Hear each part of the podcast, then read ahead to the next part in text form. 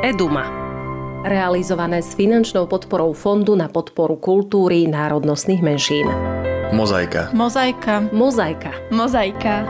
Podcast, ktorý sa venuje téme rómskych detí vyrastajúcich v nerómskom prostredí. Máme pre vás ďalší zo série podcastov neziskovej organizácie Eduma.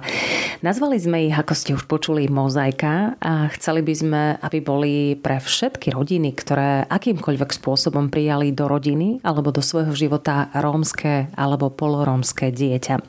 Spolu s našimi hostiami v týchto podcastoch hovoríme o špecifikách prežívania rómskeho dieťaťa v nerómskom prostredí, o tom, ako pracovať s prejavmi intolerancie a dnes konkrétne sa budeme venovať otázke identity. Volám sa Darina Mikolášová a som veľmi rada, že sa o tejto téme môžeme rozprávať so psychologičkou Výskumného ústavu detskej psychológie a patopsychológie Juditou Malík. Veľmi veľa sa skloňuje slovičko identita a to nie len v našich podcastoch. Poďme si ho spoločne, pani Malik, vysvetliť. Čo to vlastne je identita? Keď sa niekto pýtal jedného psychologa, že čo je to inteligencia, veľmi pekne sa vynašiel a povedal, že inteligencia je to, čo merajú inteligenčné testy. A škoda teda, že neviem odpovedať takto jednoducho aj ja na to, čo je identita, pretože nemáme žiadne psychologické testy na to, že či ten človek už má prijatú nejakú identitu, alebo či má nejaký silný charakter, silnú identitu, alebo či s ňou práve zápasí. A keď hovoríme o identite, je to stále taký filozofický konštrukt, ktorým sa snažíme pochopiť e, to, ako človek žije a ako je stotožnený s tým, kto je. Čiže otázka identity nám e, dáva ďalšie otázky ako kto som, čo som, kam patrím, čo od života chcem, kedy som šťastný, čo ma vlastne tvorí, čo je súčasťou môjho bytia aký je môj charakter. Toto všetko máme na mysli, keď hovoríme o identite. Tak už tam máme jasnejšie, čo všetko našu identitu tvorí, čo ju ovplyvňuje. Je to prostredie, je to rodina, čo ešte? Človek je od svojej podstaty tvor veľmi sociálny a potrebuje spoločnosť alebo kontakt s inými ľuďmi, aby mohol svoj život prežiť plnohodnotne, rozvíjať sa, naplňať svoje potreby. A takto nejak je to vlastne aj s našou identitou, že veľmi záleží od toho, um, v akom prostredí sa nachádzam. A hovoríme aj o okolnostiach, ktoré sú nám automaticky dané. Teda narodím sa ako človek, dievča alebo chlapec, žijem v rodine, kde moja mama má takú a takú národnosť a otec pochádza z tej a tej krajiny. To sú okolnosti, ktoré utvárajú naše stabilné prvotné zázemie. Lenže ako sa človek narodí a ako nakoniec zomrie, tak medzi tým je ten náš úsek životný. A v tom, ako ten život žijeme, tak to práve utvára našu identitu. Čiže len behom života vieme odpovedať na otázky, čo ma robí šťastným, čo ma baví, kým vlastne chcem byť, čo je to, čo ma charakterizuje, aký som vlastne človek. Takže pri otázke, čo všetko tvorí našu identitu, by som jednoducho povedala, že všetko.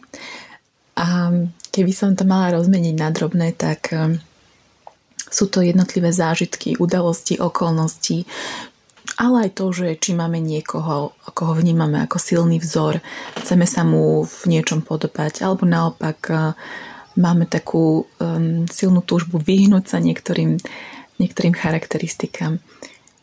Čiže záleží na okolnom svete a zároveň záleží na našej vôli a motivácii, čo z toho necháme na nás pôsobiť a v akej miere. Takže máme to istým spôsobom aj vo svojich rukách. Prichádzajú napríklad aj nejaké krízy identity, respektíve nejaké zaváhania o vlastnej identite? Zaváhania o vlastnej identite sú úplne prirodzenou súčasťou toho, že ju nejakým spôsobom skúmame. A kríza identity je slovné spojenie, ktoré si teraz použila a je veľmi časté v našej spoločnosti. Hovoríme o kríze odcovstva, o kríze v manželstve, o kríze v strednom veku. Sú to jednoducho um, také tie časové úseky, kedy hoci už sme mali zodpovedané otázky, kto som, čo som, čo ma robí šťastným, a potrebujeme sa k týmto získaným odpovediam opätovne vrátiť a buď preformulovať otázku, alebo sa pozrieť znova na to, ako som si vytvoril odpoveď. Čiže tak ako som povedala, že človek je veľmi sociálny tvor a bez nejakého kontaktu spoločnosti by neprežil, tak takisto to vlastne platí to, že človek, aby prežil v spoločnosti, musí byť aj veľmi flexibilný.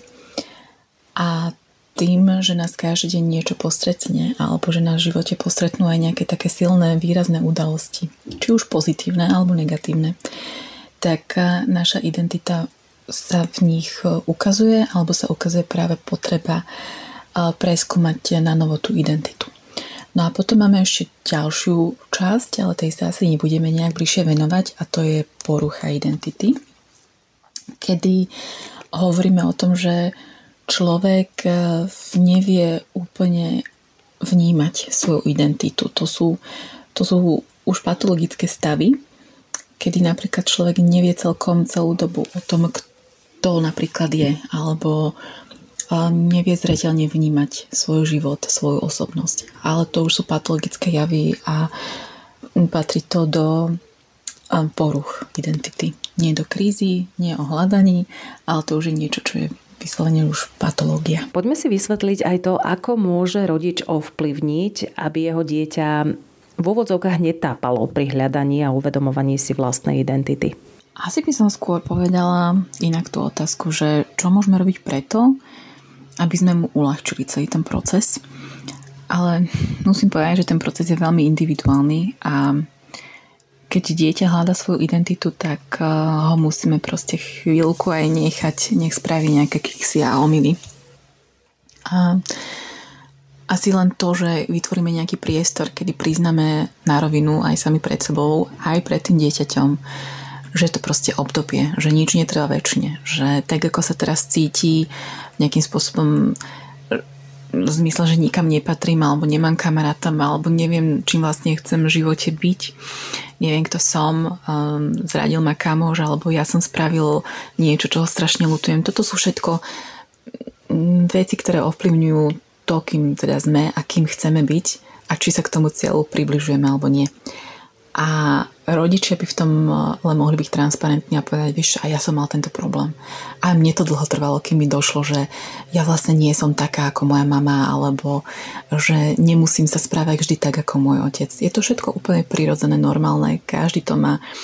A je to niečo, čo patrí k človečenstvu. Je to proste niečo, čo máme v živote každý. Že ako ide život, tak eh, sa musíme opakovane vrácať e, k tomu, čo chceme, aby nás formovalo a motivovalo. Keď sme rodičom dieťaťa, ktoré je osvojené, ako u neho budovať identitu?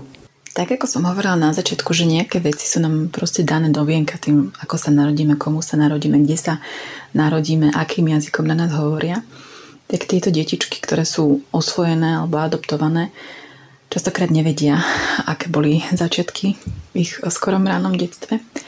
Ale zase tu máme inú možnosť eh, nejak to preformulovať. Čiže tvoja identita nielen to, že si čierny, biely, strakatý, veľký, malý, ale tvoja identita je, že si milovaný, si mnou chcený, si môj príjmaný, prijatý.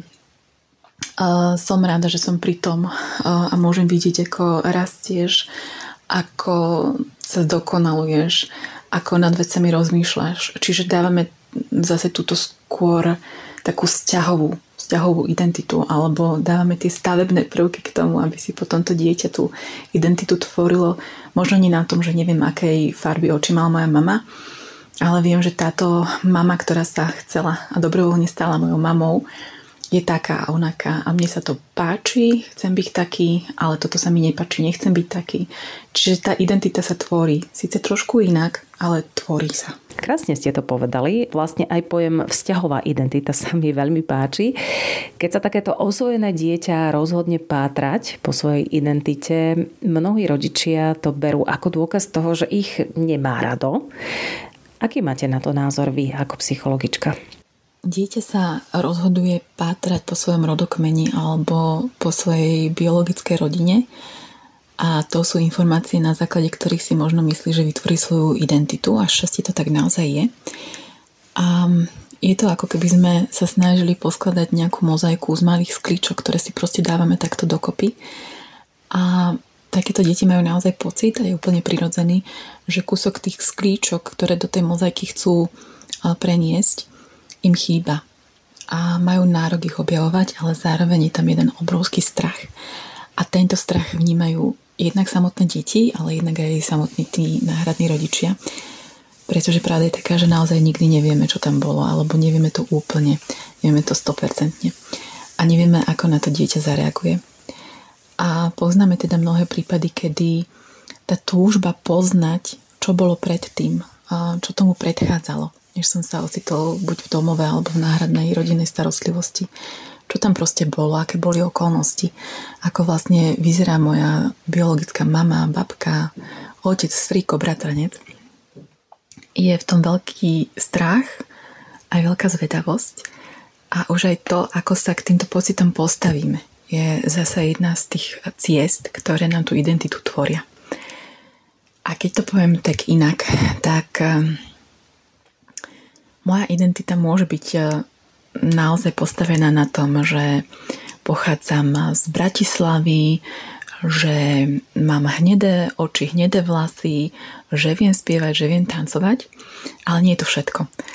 To, čo robí mňa mnou, je aj to, ako sa správam sama voči sebe a svojim potrebám, ako vnímam svoj strach, či uh, to v sebe zastavím, zabrstím, alebo či o tom viem hovoriť s niekým. Aj toto sú tie veci a musím povedať, že niekedy človeka človekom nerobí jeho pôvod. Skôr je to ďalšia taká nálepka alebo nejaká taká škatulka, v ktorej sú nahádzané všetky tie stereotypy že keď som vysoký, tak som taký a taký, keď som blondiak, alebo keď mám židovské korenia a tak ďalej. To sú všetko iba nálepky. A podstatou hľadania tej identity je, či sa s nimi viem stotožniť, či sa s nimi chcem stotožniť a nakoľko dovolím, aby nám ma to vlastne prevalcovalo. Ako pomôcť osvojenému dieťaťu pri hľadaní jeho skutočnej identity? Ťažká otázka a odpoveď je asi len tá byť oporou, mm, vypočuť, pomáhať, dávať otázky. Lebo, tak ako som povedala, často naozaj všetci, a nedá sa tomu úplne zabrániť, rozmýšľame v nejakých stereotypoch. Čiže napríklad dieťa, ktoré je osvojené a vieme, že je rómske, automaticky to v nás nejak rezonuje, že tak budem mu púšťať rómskú hudbu alebo zahlasím ho na krúžok tanca ako keby sme mali v sebe nejakú túžbu ukázať mu najviac to pekné. Ale spoločnosť celkom takto nefunguje a spoločnosť najviac vyťahuje práve tie, tie negatívne stránky. A musím povedať, že tie sa nevzťahujú iba všeobecne na Romov, ale snad na každého človeka, každej národnosti a každého kútu sveta.